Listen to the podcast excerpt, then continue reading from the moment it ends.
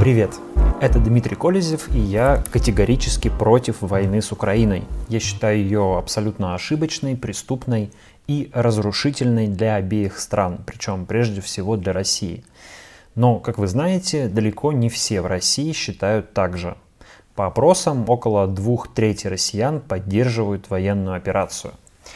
Я лично считаю, что в основном они жертвы телевизионной пропаганды, и если вы против войны, вы наверняка сами успели поучаствовать в спорах с людьми в соцсетях, а может быть даже с родственниками или с друзьями, которые поддерживают этот шаг Кремля. И в этих спорах всегда очень много эмоций и взаимных оскорблений. Наверное, слишком много. Мне стало интересно пообщаться со сторонником военной операции спокойно, просто чтобы понять картину мира другой стороны.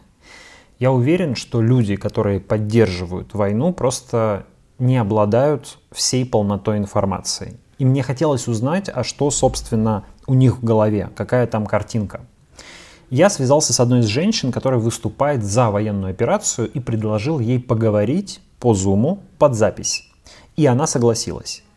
Немного подумав и предупредив ее, я решил опубликовать запись этого интервью. Но вы должны понимать, что это не публицистическое, это скорее исследовательское интервью. Моей задачей здесь было не переубедить собеседницу, а вытянуть из нее максимум информации и понять, как она объясняет себе некоторые противоречия в логике кремлевской пропаганды. Поэтому я старался разговаривать максимально дружелюбно и не проявлять особых эмоций. Хотя, конечно, иногда очень хотелось поспорить.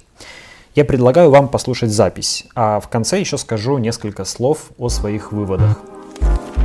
А, у меня есть несколько вопросов. Я как да. бы их, их вам постараюсь задать. А, я понимаю, что сейчас такое эмоциональное как бы у всех состояние, но я не подумайте, что я вас там собираюсь как-то специально на чем-то спровоцировать или подловить. Я просто хочу uh-huh. прояснить точку зрения, потому что мне кажется, что uh-huh. сейчас мы все находимся в информационных пузырях в определенных. У нас у каждого чуть-чуть uh-huh. своя, своя реальность, у меня чуть-чуть своя, у вас чуть-чуть своя, и во многом вот там те эмоции, те конфликты, которые сегодня происходят в интернете вокруг этих событий, они обусловлены тем, что а у людей как бы очень разные картины мира. И мне кажется, что важно разговаривать с людям с разными картинами, чтобы эти картины как-то немножко сопоставить. И поэтому я хочу с вами поговорить, чтобы mm-hmm. лучше вас понять.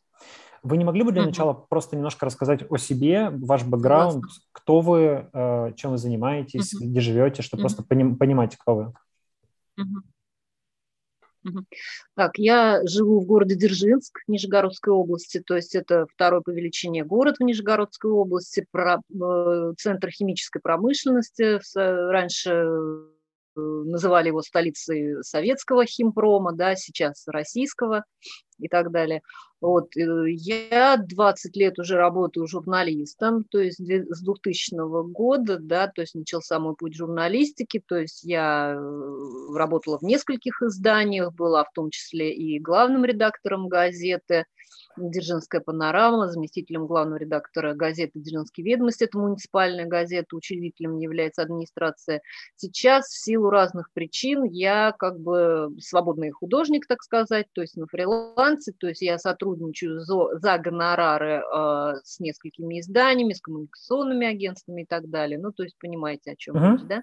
Да, конечно. Вот, э, то есть в данный момент у меня нет конкретного работодателя, то есть моя трудовая книжка, она у меня находится на руках, то есть я так сказать, не завишу от какого-то давления, да, там вот, ну, конкретного работодателя, то есть вот э, о чем вы писали в Телеграме, я узнала, собственно, вот в Телеграме, да, значит, э, о том, что вы собираете мнение, о том, что якобы давят на бюджетников, э, заставляют их или принуждают выходить на а, акции в поддержку военной операции, да, вот, кстати, а, у нас в Дзержинске как раз а, в выходные, в субботу, по-моему, прошла такая акция «Автопробег», в поддержку вот этой э, специальной военной операции. И, кстати, сюжет об этом вышел на России. Россия, Россия один, возможно, там, может, и на России 24 был, но то есть факт э, такой есть, то есть вы можете его проверить, на самом деле, найти этот сюжет – Вот, э, в пробеге, в автопробеге участвовало, насколько я знаю, более 100 участников. Инициаторами его были ветераны вооруженных конфликтов, то есть, ну, у нас есть такая в городе ветеранская организация, то есть там афганцы, чеченцы, да, входят в нее, то есть это была не администрация города Дзержинска, то есть вот, ну, если говорить о том, что там как-то вот власти а, принуждают к проведению таких акций, нет, это была инициатива вот э, ветеранов вооруженных конфликтов, значит, и вот я говорю, ну, порядка ста участников, то есть в ней приняли участие, люди э, вешали эти значки Z, на свои машины, да, и, в общем-то, там на несколько километров растянулась там колонна и так далее. То есть, ну, вот такой, собственно, факт имел место быть. Скажите, а вы лично как-нибудь э, проявляете свою поддержку? Ну, вот вы сказали, что люди приклеивали на машины буковку Z. Э, вы, вы как-то, там, не знаю, в соцсетях или в жизни как- как-то используете этот символ? Ну, вот нет, на самом деле лично я, да, не использую. Я вообще как бы, ну, не сторонник просто, может быть, в силу там своего характера, да, то есть, безусловно, у меня есть своя гражданская позиция, вот, но вот как, какую-то внешнюю атрибутику, да, я редко использую, вы понимаете, то есть вот, ну, как бы в, на моей памяти, в моей практике, так скажем, все мы через это прошли, да, то есть вот когда э, акция «Бессмертный полк» зарождалась, да, там вот движение с раздачей георгиевских ленточек, я поначалу как бы воспринимала с энтузиазмом такие вещи, да, то есть и, честно признаюсь, самый первый год, когда «Бессмертный полк» пришел к нам в город, то есть это, наверное, лет пять, там, шесть, наверное, назад было, да, мы даже из изготавливали э, портрет э, деда моего погибшего в Великой Отечественной войне, выходили с ним, с дочкой, э, значит, в шествие этого бессмертного полка, вот, надевали георгиевскую ленточку, соответственно, но потом, когда вот ты начинаешь смотреть на то, как начинают, э, как, как бы это выразить правильно, не то что политизировать, да, все эти вот акции, которые, казалось бы, идут от народа, да, а вот, да, реально, кстати, там были соревнования, кто больше примет участие, мы соревновались с Нижним там и так далее, да, в этих вот акциях без, типа бессмертного полка, то есть, ну, я перестала в этом принимать участие, потому что сама идея, она вроде бы как хорошая, а потом выплачивать воплощение, как обычно, у нас начинает хромать. Да, то есть вот то, о чем вы ну, говорили и подразумеваете, да, принуждать бюджетников, то есть я как бы отказываюсь от таких вещей, поэтому на свой автомобиль я не клеила значок Z. И, наверное, скорее всего, не буду клеить, вот, я вообще не сторонник, да, вот подобных громких заявлений, там, спасибо деду за победу или что-то в этом духе, да, то есть для меня важнее чтобы э, люди, с которыми я общаюсь, а, они ну, разделяли, поддерживали мою позицию, да, и, кстати, вот ну, таких достаточно много. Ну, то есть я сейчас не говорю о том, что мы все сплошь милитаристы, да, и желаем там смерти людям в Украине, там, да, и за войну, но я свою позицию вам вкратце изъяснила, да, как бы, то есть я поддерживаю э, правительство, вернее, президента, да, в том, что вопрос национальной безопасности, он сейчас первостепенный. Угу. У меня как раз про это есть несколько вопросов. А, да.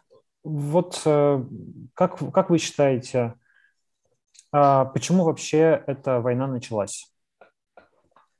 Ну, на самом деле, вот, опять же, немножечко лирическое отступление, да, то есть я сегодня буквально общалась э, с, ну, с бизнесменом. Он достаточно серьезный предприниматель в нашем городе, то есть он занимается строительством, строительством жилых домов, то есть, э, ну, это не бюджетник, как вы понимаете, человек далеко не бедный, вот, э, и, кстати, он пострадает сейчас серьезно, да, как бы вот от того, что ведутся боевые действия и э, санкционные все эти вещи, ударят, в том числе по его строительному бизнесу, то есть он пока заморозил, заморозил, например, продажи квартир в строящихся домах своих, вот, но этот человек, он меня удивил тем, что он сказал, если бы не мои маленькие дети, у него двое маленьких детей, он говорит, я бы взял оружие и пошел сейчас э, воевать на Украину, при том, что человек даже в армии, например, не служил в свое время, там, ну, по разным там обстоятельствам, не знаю даже, это не важно, вот, я просто к тому, что вот, ну, такой вот настрой у людей, да, и мы с ним когда, безусловно, обсуждали всю эту ситуацию, почему, да, вы, вот вы задали вопрос, там вообще началась эта война, вот, то есть и сошлись во мнении, что эта война не России с Украиной, а война, в общем-то, России с Западом. То есть вот эта вот э, вся история с расширением границ НАТО и, безусловно, вот, ну, с угрозой реально уже нашей национальной безопасности, когда речь идет о том, что НАТО э, собирались размещать свои базы на территории Украины, то есть, э, ну, это прямая угроза безопасности людей в России. То есть, мое мнение, ну, если вкратце, то вот такое. Почему? Угу. И не а, только мое. Я понимаю. А, а откуда у вас информация о том, что НАТО собиралась размещать базы на Украине? Ну, это я черпаю из разных источников, вы должны понимать, да, мы как журналисты, в общем-то, стараемся э, не, не слушать только одну сторону, да, то есть э, не подумайте, что я смотрю Соловьева с утра до вечера или Скобеева там на первом или на втором канале. То есть я достаточно много читаю в Телеграме, кстати, еще до того, как начался массовый исход в него из Инстаграма или из Фейсбука. Вот, то есть разные источники стараюсь читать, и, в общем-то, не секрет уже сейчас, э, что всплыли э, документы, да, как, которые, в общем-то, подтверждают а, э, тот факт, что и готовилось создание таких баз, и больше того, даже готовилось, ну, как бы вторжение как раз наоборот украинских войск, там, ну, сначала на, на Донбасс, там массированные, я имею в виду, наступления, наступлении и, возможно, как бы уже и за границей Российской Федерации.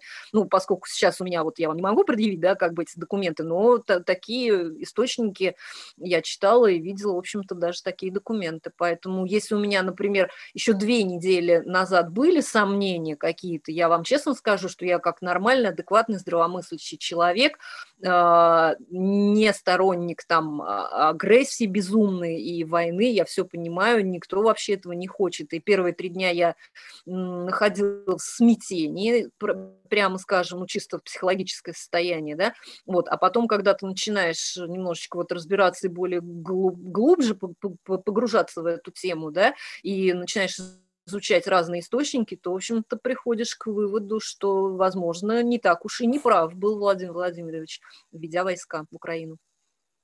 А вот эти документы, э, это речь про а, я тоже видел документы, которые публиковались uh-huh. там после начала операции. Это вот документы на украинском языке про то, что э, они укрепляли, э, да. укреплялись в направлении ДНР и ЛНР. Вот э, речь про эти документы, да? да? Просто вы ну, сказали, числе, да. вы сказали просто про базы НАТО, но там, по-моему, ничего не было про базы НАТО. Или это какие-то другие документы?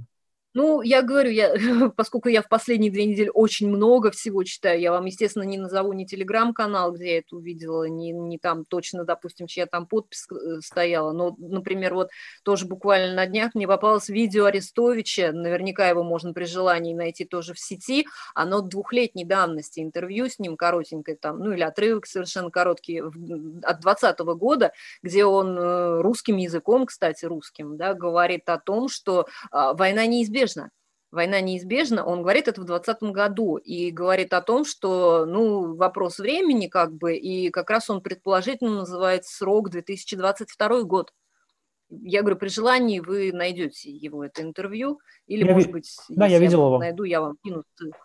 Я видел, да, его. Вот. Угу. Да-да-да. А... То есть я так понимаю, что это все было предрешено на самом деле. Но ведь при этом начала э, эти действия не Украина все-таки, а Россия. Да, согласна. И это самое неприятное в этой истории, да. От, отсюда я говорю и смятение, то есть у многих э, людей там, да, как бы не обязательно у кого, как вы написали, мозги там промыты пропагандой, да, то есть я говорю, среди моих знакомых, ну, мало уж таких откровенных, э, извините, лопухов, да, которые там смотрят с утра до вечера, вот я еще раз повторюсь, Шейн или эту, как ее, господи, Скобееву. Скобееву, вот, поэтому люди, в общем-то, не глупые, но вот почему-то, ну, я говорю, может быть, я, понятно, что я субъективна, и, возможно, круг моего общения там такой же, да, но большинство почему-то вот среди моих знакомых поддерживают всю эту историю. Знаете, мом- еще момент про базы НАТО, который мне не очень лично понятен. Может, uh-huh. просто тоже хочу узнать ваше мнение. Uh-huh. Вот э, говорится, что вступление Украины в НАТО было бы большой угрозой для России. А, но при этом есть страны, которые граничат uh-huh. с Россией, Э, Латвия, Эстония, Литва не граничит, но близко угу. находится, ну хотя граничит с Калининградской да. областью, которые уже являются странами НАТО. Почему тогда они угу. не, не являются такой экзистенциальной угрозой, а вот Украина обязательно и станет, как вы считаете? Ну, возможно, потому что э, такой откровенной ярой русофобии там нет, нет, она, конечно, безусловно, есть, кстати, как показали вот события действительно последних дней. Это ведь не только по э, бывшим нашим там союзным республикам, да, прокатилась вот эта волна русофобии, да, это практически по всему миру, отовсюду приходят какие-то вот страшные вещи, там, да, гонения на, на русских, вот. Но с прибалтийскими-то республиками у нас хоть и были какие-то там братские тоже, да, там в кавычках, возможно, узы, да, в рамках союза, вот, но они же не являются славянами, да, то есть мы же всегда говорим о том, что украинцы – это наш братский народ, вот, и, собственно, малоросы, ну, то есть жители там Донбасса, да, э, Донецкая, Луганская республика, они э, воспринимаются нами, и они нас воспринимают как реально братский народ.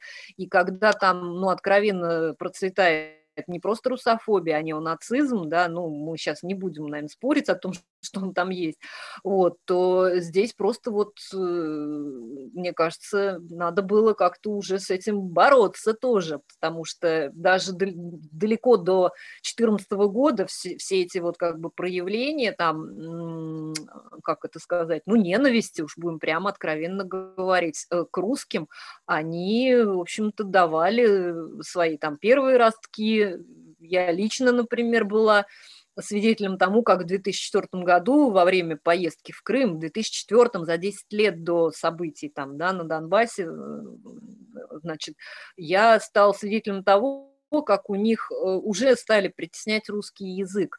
То есть на Первом канале, который, ну, как известно, вещает везде, да, по, по миру там, вот, у них шел сериал э, Каменская с субтитрами на украинском языке, то есть как будто бы они, украинцы, не понимают русский, и для них вот там вот специально субтитры. Еще раз повторюсь, это было 18 лет назад, это был 2004 год. То есть а, они сами, в общем-то, давно разогревали вот этот градус истерии по, по отношению к русским, поэтому, естественно, им более такое, скажем, внимание-то уделялось нашим бра- братьям-то, украинцам, да, в этом плане, чем прибалтийским странам.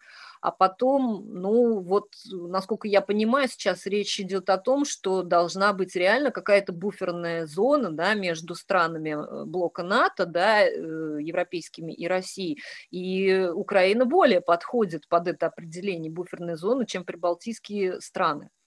Не, не, не знаю, почему так, но вот опять же, может быть, чье-то мнение я выражу, но я с ним согласна.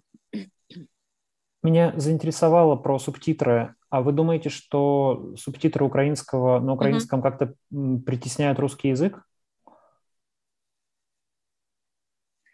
Ну, вы же знаете, что они прекрасно знают русский язык. Они до сих пор, кстати, даже государственные деятели, они на нем свободно изъясняются и выражаются. Ну, просто я говорю, я обратила на это внимание задолго до всех вот этих событий там а, с Крымом, с Донбассом. Это был 2004 год. Мне тогда очень это не понравилось. Я просто, ну, даже лично сталкивалась с тем, что э, люди, услышав русскую речь, вот там мы с подругой там, да, отдыхали, они специально переходили на украинский язык, и, в общем-то, общались э, при нас там на украинском. Вот. И вот эти вот субтитры тоже мне очень-очень не понравился вот этот подход. То есть уже тогда начиналось вот ну, такое вот притеснение как бы русского языка. Вот это мое личное субъективное мнение, но вот чисто интуитивно мне это очень не понравилось. Поэтому я с тех пор приняла решение больше не, не ездить в Крым и не, не отдыхать. И, собственно, я там не была с тех пор, даже когда Крым стал российским. Окей, я вас понял. Скажите еще, а вот вы упомянули э, неонацистов, да, если я правильно услышал, э, и сказали, что там были проявления, не, ну, русофобии, э, нацистские проявления. А тоже вы угу. откуда о, о них знаете да. и какие именно проявления? Да. Какие именно проявления?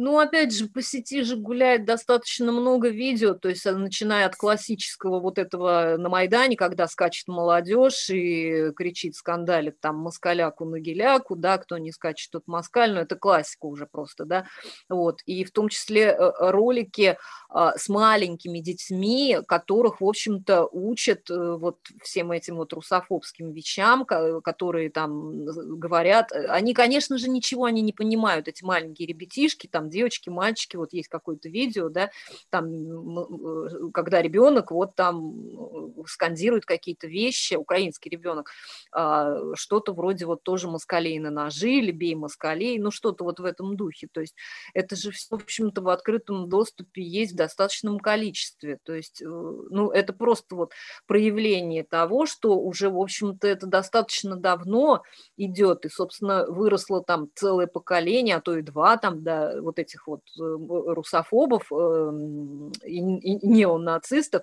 Но я сейчас молчу уже про э, батальоны Азов, там, да, вот эти все правы. То есть, ну, я даже не сомневаюсь в том, что неонацисты там есть, и символика их на форме, там, да, которая напоминает фашистскую свастику, да, они даже не то, что напоминают, а есть у них даже знамена, они с ними в открытую тоже фотографируются там с этой фашистской свастикой, поэтому я говорю, я как внучка э, солдата, погибшего в Великой Отечественной войне в, в борьбе с фашистами, ну вот для меня это неприемлемо.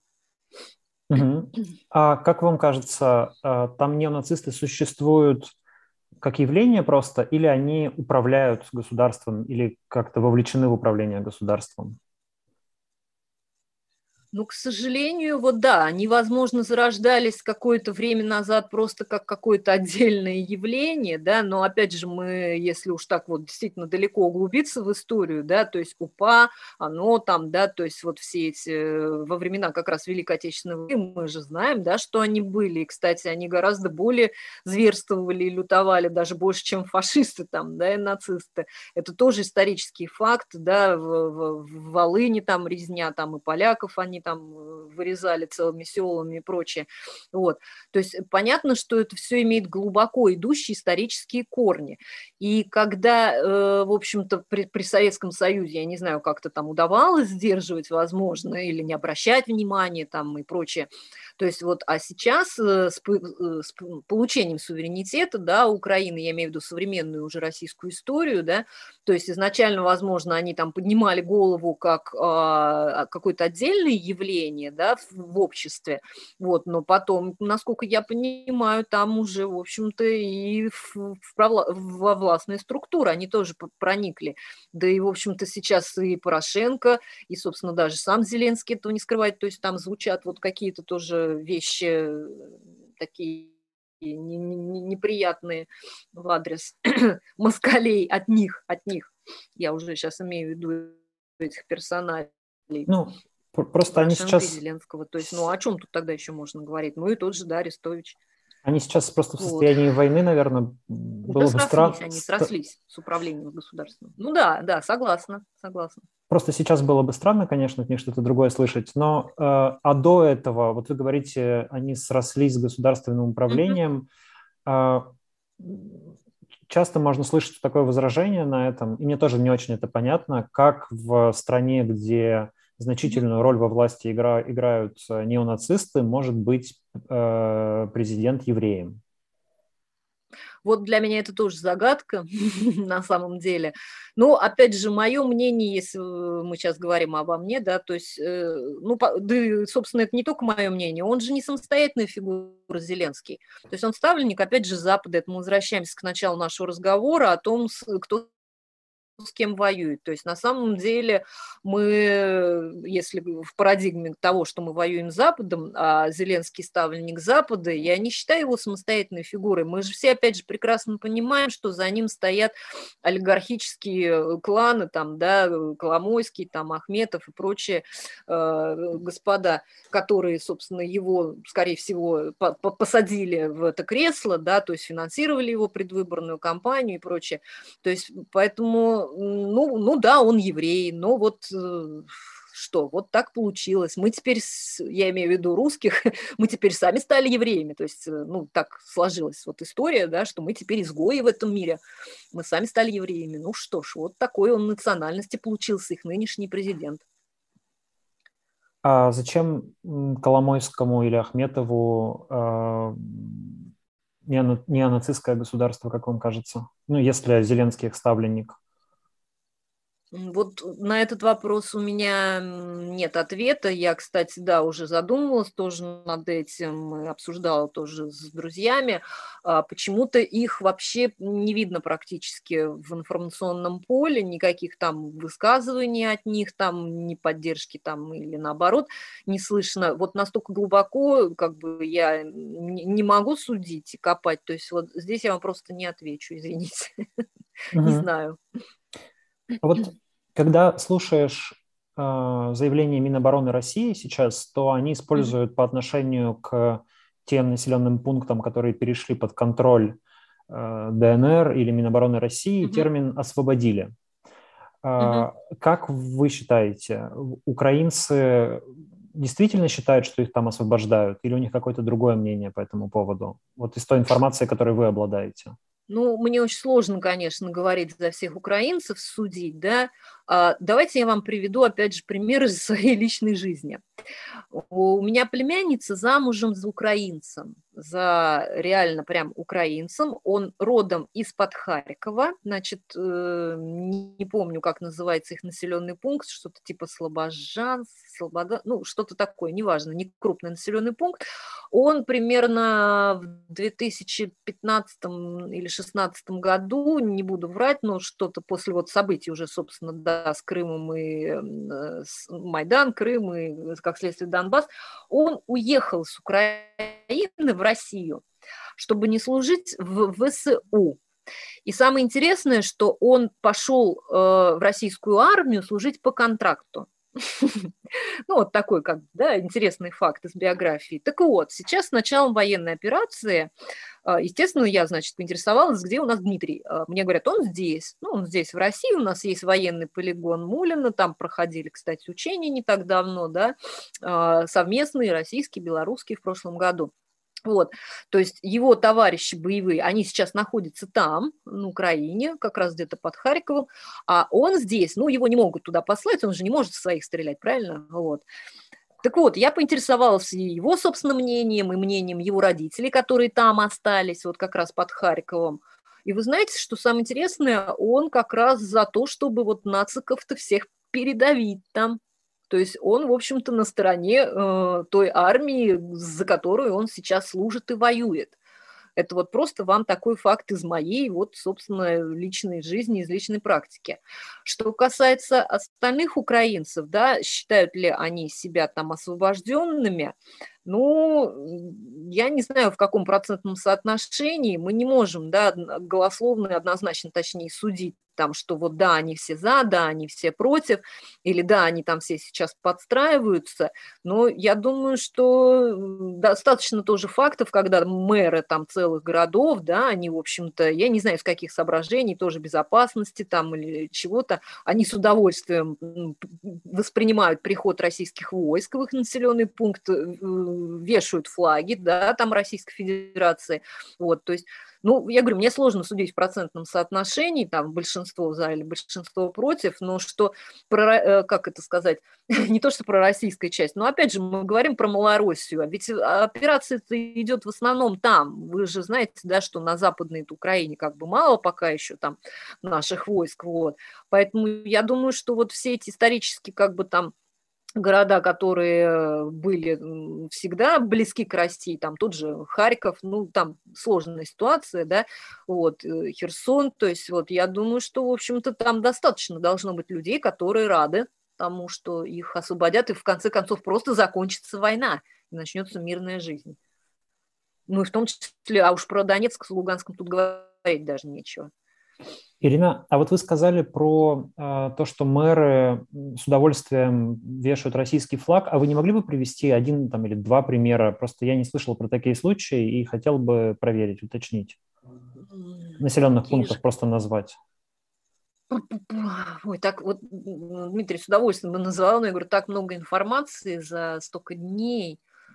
Кто же? А вот, кстати, женщина, вот э, услышали, наверное, о том, что женщина, мэр какого-то города – вот она, вот, может быть, поэтому э, можно факту найти, что вот она как раз э, стала сотрудничать с этими, с российскими э, войсками, да, то есть вот как называется город, просто не помню, правда, честно, с удовольствием бы подсказала информации. Просто про эту, про эту женщину, как я понял... Вот, и, если кстати, мы... Зеленский тут... Да, извините, что перебил. Про эту женщину, насколько... Вы меня Нет, слышите? Ничего. Вы меня слышите, да?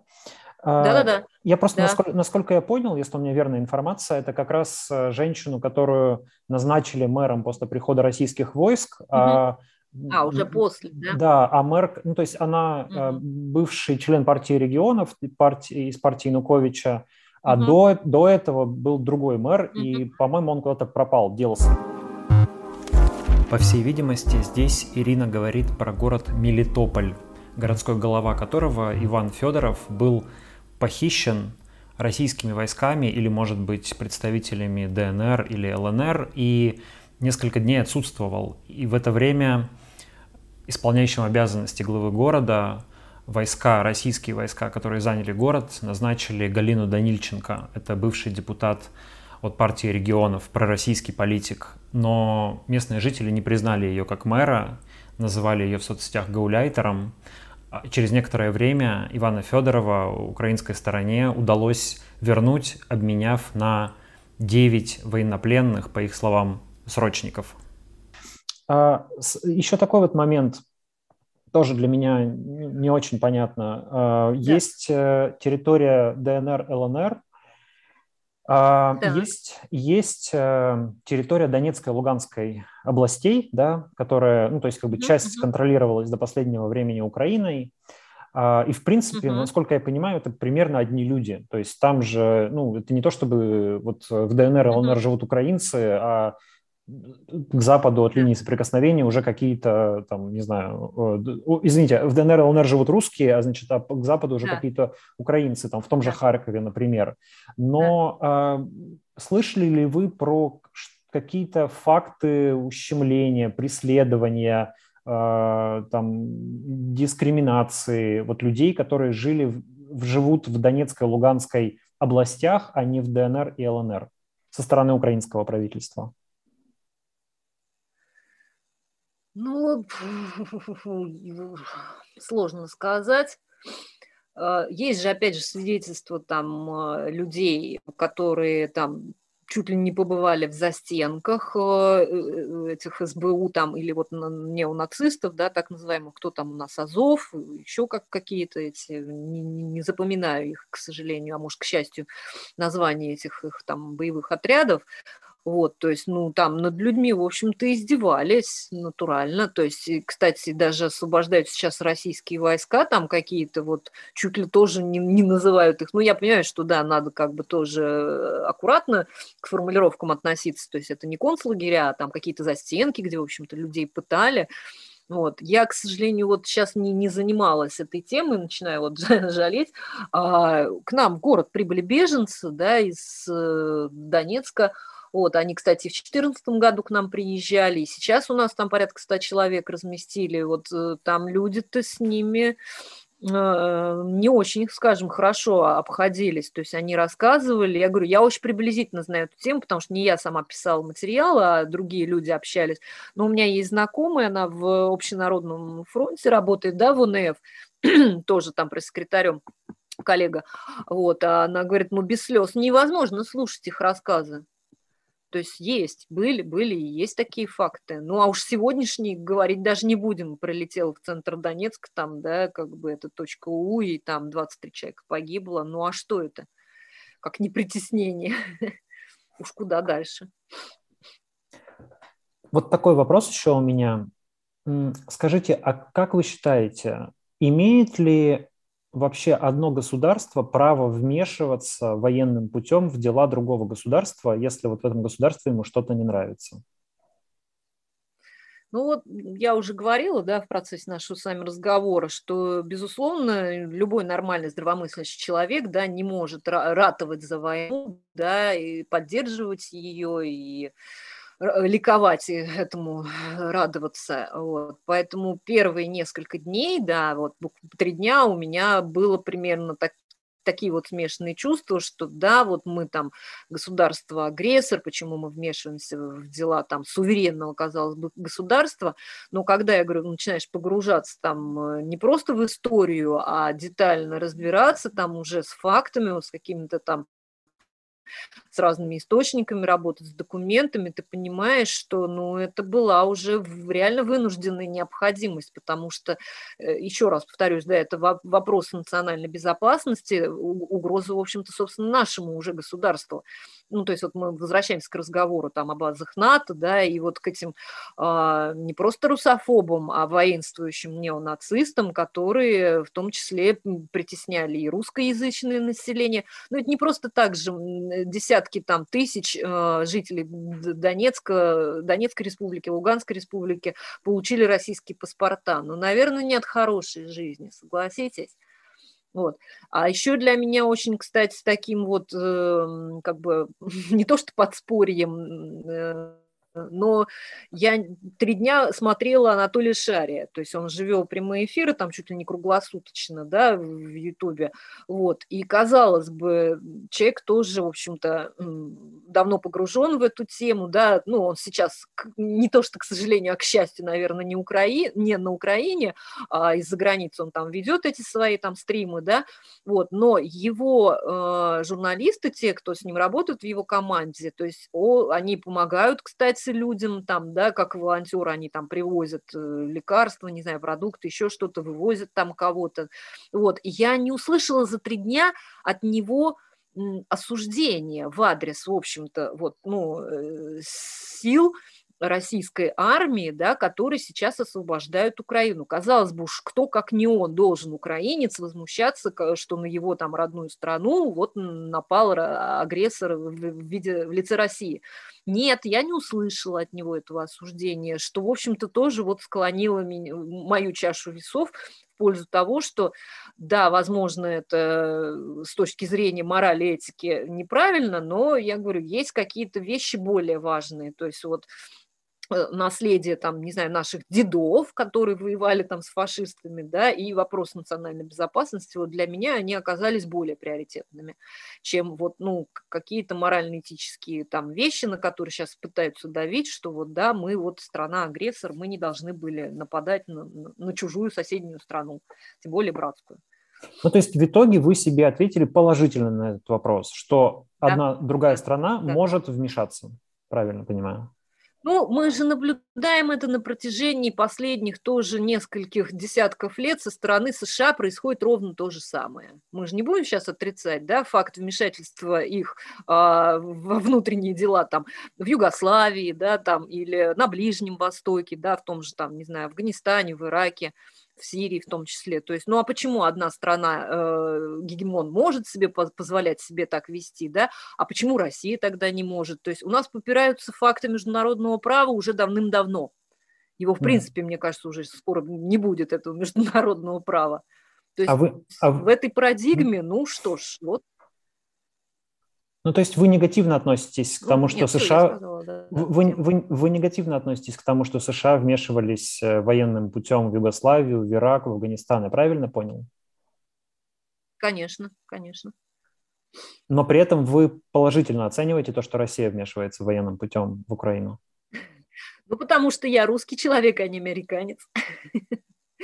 А потом, видите, вот э, почему замедлилось, замедлился темп операции, да? А, кстати, даже Запад и э, Америка, они говорили о том, что это будет блицкрик, что буквально несколько дней, они же знали, по сути, Украину, они думали, что мы там сейчас за 3-5, максимум 7 дней, собственно, эту Украину победим. Ну, вроде как с Крымом тоже, например, это было, да? А почему, собственно, все затормозилось и замедлилось? Ну, это мое, опять же, не, вернее, не только мое это мнение, я его разделяю. Потому что э, армия э, России не действует такими же методами, как э, натовские войска там, да, или американцы, когда они накрывали ковровыми бомбардировками города в Югославии, бомбили Белград и прочее. Вот, и гибли там, не знаю, тысячами мирные жители той, той страны. Мы-то такими вещами не занимаемся. То есть у нас почему вот мы окружили там э, наши войска крупные города, да, как бы, и мы не можем выкурить оттуда этих неонацистов там, да, и фашистов и прочих, вот, э, и в то же время мирных жителей там не выпускают, они им прикрываются там как живым щитом. То есть вопрос только в этом. Возможно, темпы операции были бы гораздо быстрее, интенсивнее, но вот потому что мы такими зверскими методами не, не пользуемся пользуемся. То есть э, есть же такое мнение, что чересчур даже миндальничает. Ирина, а вот э, хотел бы уточнить, вы сейчас, да. вы сейчас сказали про то, что не можем там выкурить неонацистов э, из этих городов. А, а как вы считаете, российская армия там с кем воюет? Все-таки с украинской армией или с неонацистами? И с теми, и с другими. И с теми, и с другими. Там есть и ВСУ, да, это самое вооруженные силы Украины. Они, кстати, в основном сосредоточены, насколько я понимаю, в районе как раз Донбасса. И сейчас предпринимаются усилия, чтобы в котел их там закрыть, да, вот, а неонацистские эти, как бы, воинствующие отряды, они вообще-то разбросаны, я так понимаю, по всей Украине. Ну, в том то есть... числе теробороны там, да, то есть их достаточно много, чтобы э, они прямо сопротивлялись российской армии по нескольким направлениям. То есть это не то, чтобы один или два батальона, это прямо целые какие-то армии. Правильно понимаю ваше, ну, как бы видение? Ну, я так этого? полагаю, что вот, да, даже не то, что с 90... Ну да, не с 91 -го года, а с 2014 я так полагаю, что много там уже их насобирали. Угу. Я понял. А, да. Хорошо, такой еще вопрос, уже заканчивая, mm-hmm. по поводу санкций, которые mm-hmm. ввели э, западные mm-hmm. страны, Соединенные Штаты, как вы считаете, вот mm-hmm. на, на вашу жизнь лично, как это повлияет и насколько вы готовы к разного рода теперь, ну, не знаю, лишениям, что ли? Mm-hmm. Ну, безусловно, это тяжелый момент. Э, кстати, для меня на самом деле все стало понятно а, еще только так, когда это было произошло? 21 числа, когда мы, э, президент, точнее, подписал э, указ о признании ДНР и ЛНР, то есть я поняла, что вот она, точка X, когда уже, собственно, возврата не будет. И, э, конечно, до последнего хотелось надеяться, что и войны, собственно, не будет, но вот, к сожалению, да, случилось то, что случилось. Вот, и санкции, в общем-то, тоже были неизбежны. На самом деле, они же с 2014 года уже начались, да, то есть мы все прекрасно знаем, что мы под этими санкциями находимся уже несколько лет, возможно, не такими жесткими, вот, то есть определенного рода какие-то там ограничения были, возможно, они нас не касались, там, простых людей, в такой степени, в какой они сейчас затронут нас. Естественно, я, опять же, как любой нормальный человек, ну, просто как обыватель, скажем, да, я понимала о том, что у нас у всех грядут тяжелые времена, и мы даже до конца сами еще до сих пор не осознаем, насколько они будут тяжелые, поэтому здесь сложно что-то предсказывать и предугадывать, вот, то есть какие-то вещи, на самом деле, ну, можно пережить. Вот дело в том, что вот эта вся истерия там с уходом каких-то западных э, транснациональных компаний, да, я не вижу в ней каких-то критических таких уж прям жизненно важных моментов. Но в конце концов без всех этих там шмоток и цацок там, в общем-то, можно прожить, да, вот, и даже, возможно, без поездок за границу, хотя, да, будем скучать мы по, по отдыху там на каких-то курортах. Опять же, есть у нас, собственно, свои места там, да, красивые, красивый внутренний туризм и Черное море, это все тоже понятно, безусловно. Но то, что будет расти в принципе, а, цены будут расти и уровень доходов населения будет падать, это все тоже абсолютно понятно. Но дело в том, что вот опять же люди как-то, я смотрю в соцсетях, да, там в комментариях, там люди пишут в разных группах, пабликах, опять же странное дело, да, люди как-то наоборот сплочаются вот по этому поводу, сплачиваются, то есть начинают там и подшучивать, и, в общем-то, ну, не, нельзя нас злить, не надо нас в угол загонять, это еще больше нас сплачивает. Вот я просто наблюдаю сейчас вот такой момент. Нет, безусловно, люди там либерального толка, они как бы, а, а, кстати, мы заметили, да, что многие там скрылись сейчас, уехали из страны, я имею в виду селебов, звезд там э, и прочих там бизнесменов, которые пытаются пересидеть, переждать там эти плохие смутные времена, вот, спасти там деньги свои, там еще что-то, жизнь возможно, вот, а простой-то народ, глубинный, так скажем, да, да он, в общем по большому счету и не жил хорошо, поэтому ну, я не знаю, я сложно очень судить, насколько все это тяжело на нас отразится. Безусловно, тяжело. Мы не жили в новейшей истории, да, мы с вами не жили в условиях войны нашей страны, там, да,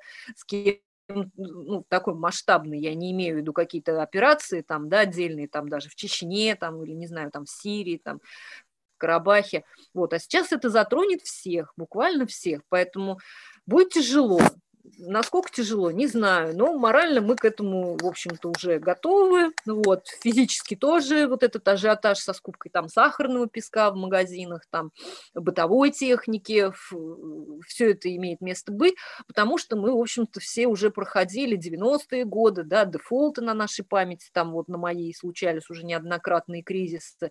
У людей генетическая память, она э, сильна, и люди предпочитают вот, да, как-то подготовиться к этим тяжелым тяжелым временам, запастись чем-то впрок. То есть, в общем-то, это нормальная реакция любого русского человека.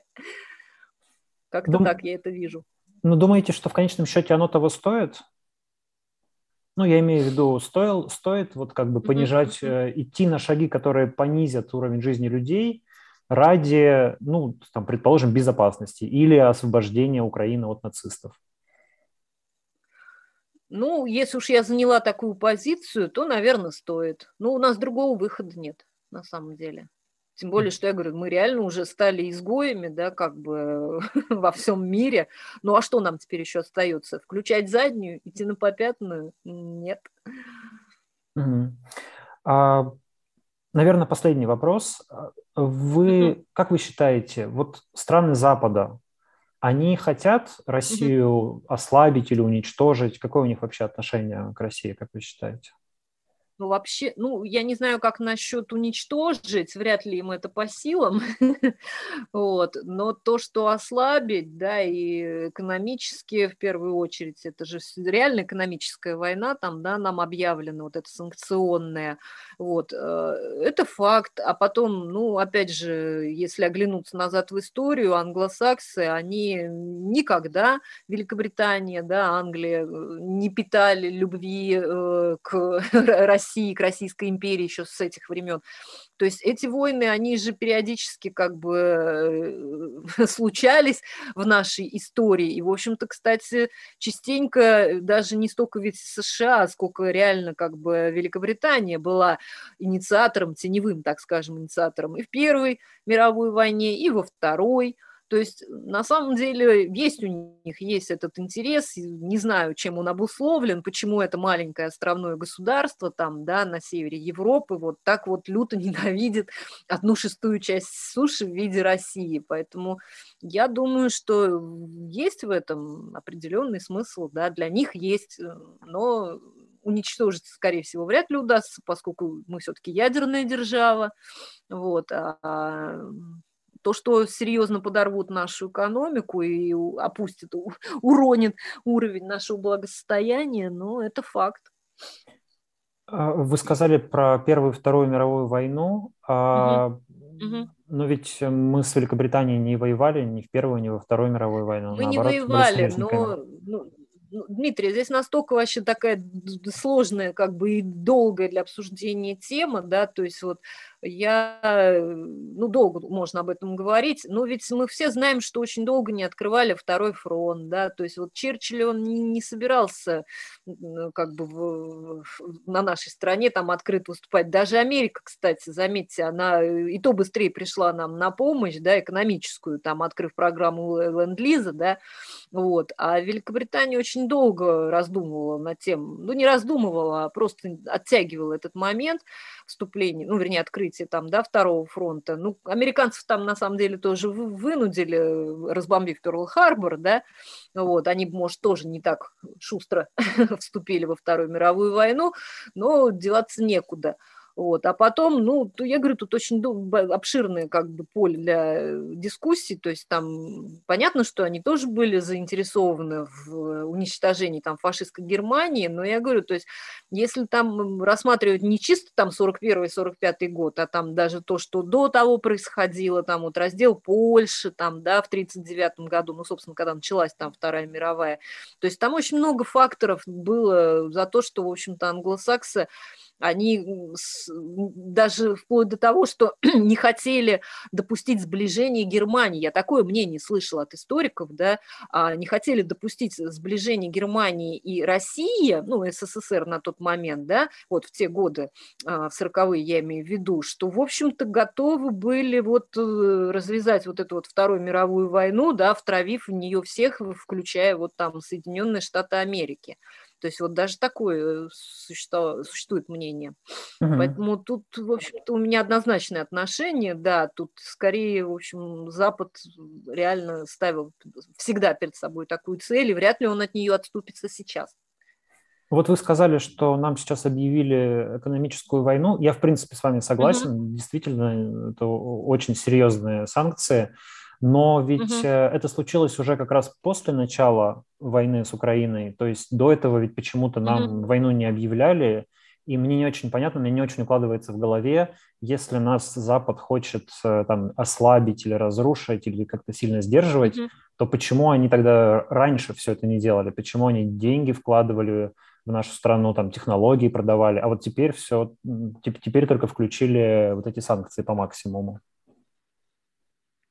Ну как-то же они должны были отреагировать, правильно? Потому что э, на самом деле ведь вот мы с вами тоже прекрасно понимаем, что все эти санкции, они же и по ним тоже, они уже, собственно, ударяют, да, вот. И, возможно, они, кстати, оттягивали этот момент, потому что сейчас они столкну, столкнулись и столкнутся еще и с продовольственным кризисом, я имею в виду поставки зерна там, да, и прочее, удобрений, которые, в общем-то, по всему миру мы тоже экспортируем, да. Я уж молчу про эти авиаперевозки, да, когда им сейчас приходится облетать одну шестую часть суши. Вот сегодня мне буквально там попадался где-то э, график, ну, не график, картинка там, да, что они в среднем теперь, чтобы долететь из Европы там в Азию, Азию, они тратят э, минимум полтора часа, а то и там четыре с половиной плюсом к, к имеющемуся вот, ну, числу там, да, часов этого рейса. Вот, то есть понятно же, что это обоюдо как бы острая вещь, эти санкции, то есть они и по ним тоже ударяют. Возможно, поэтому они не, не вводили в так массированно их раньше. Ну, собственно, мы повода-то им такого не давали. А здесь вот, да, как бы э, в рамках э, международного права, раз раз уж вот мы там проявили агрессию по, по, по отношению к соседней стране, то есть у них появились все основания да, ввести эти санкции. Завершающий вопрос, теперь уже точно последний. Вы уже сказали, что у вас в целом негативное отношение к войне. Ну, война это плохо, понятно. Но да. вот как вам кажется, да. Э, наиболее желательный итог этой войны какой? То есть к чему бы она в лучшем для вас лично случае угу. должна была прийти?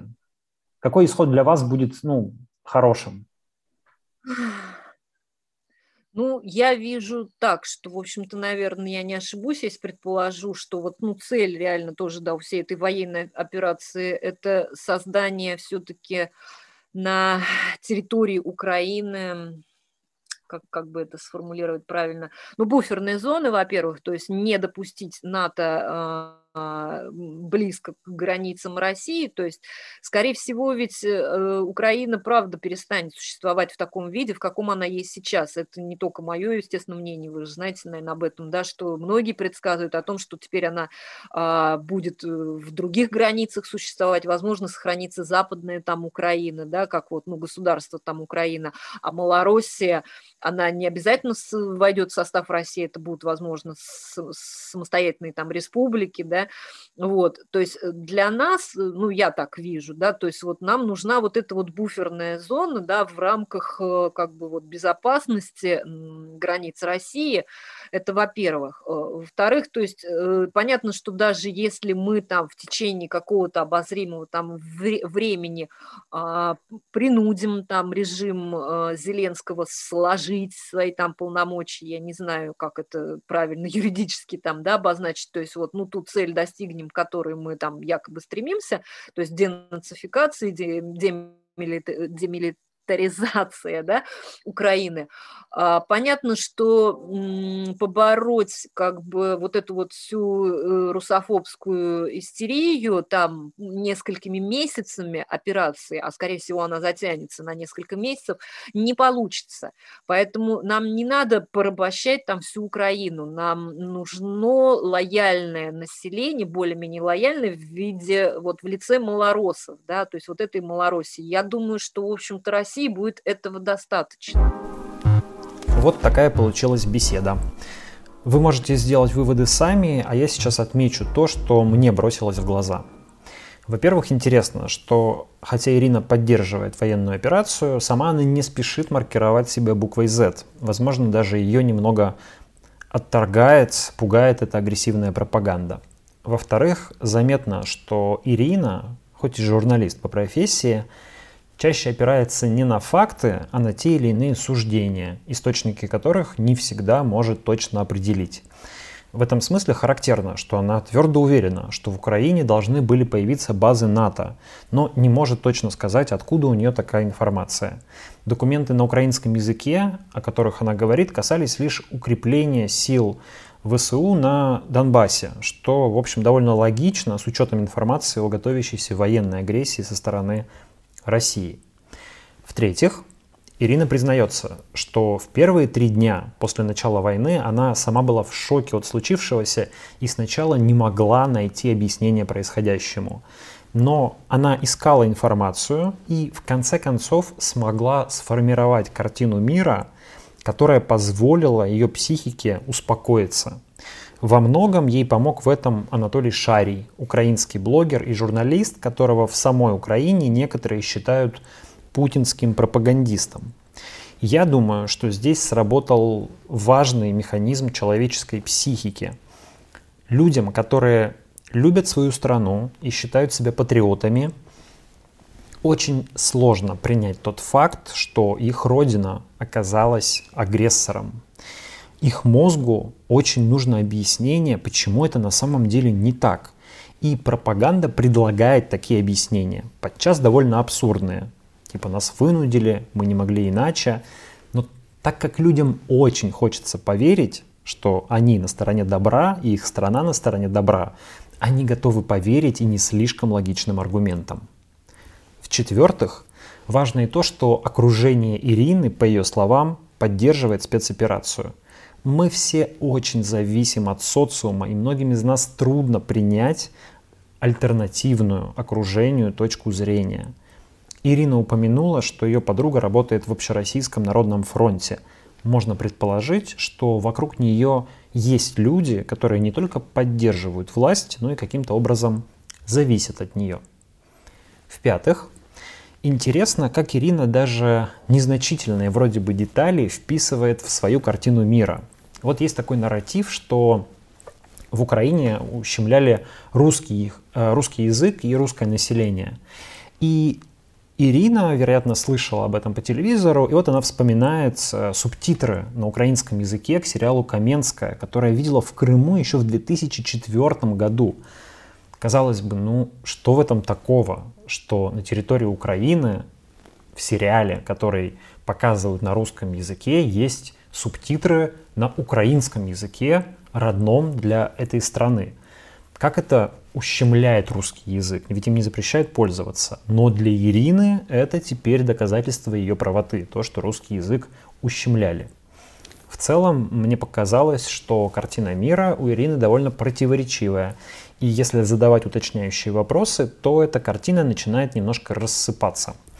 У меня не было цели изменить ее точку зрения, но думаю, что если с таким человеком пообщаться чуть дольше и дать ему больше информации, то его можно переубедить. Кульминацией этого разговора для меня лично стал вопрос о военном иностранном вмешательстве.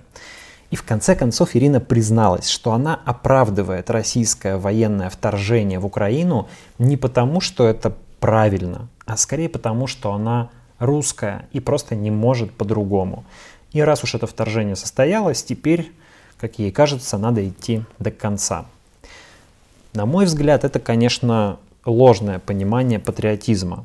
Только оборонительная война, на мой взгляд, имеет право на существование.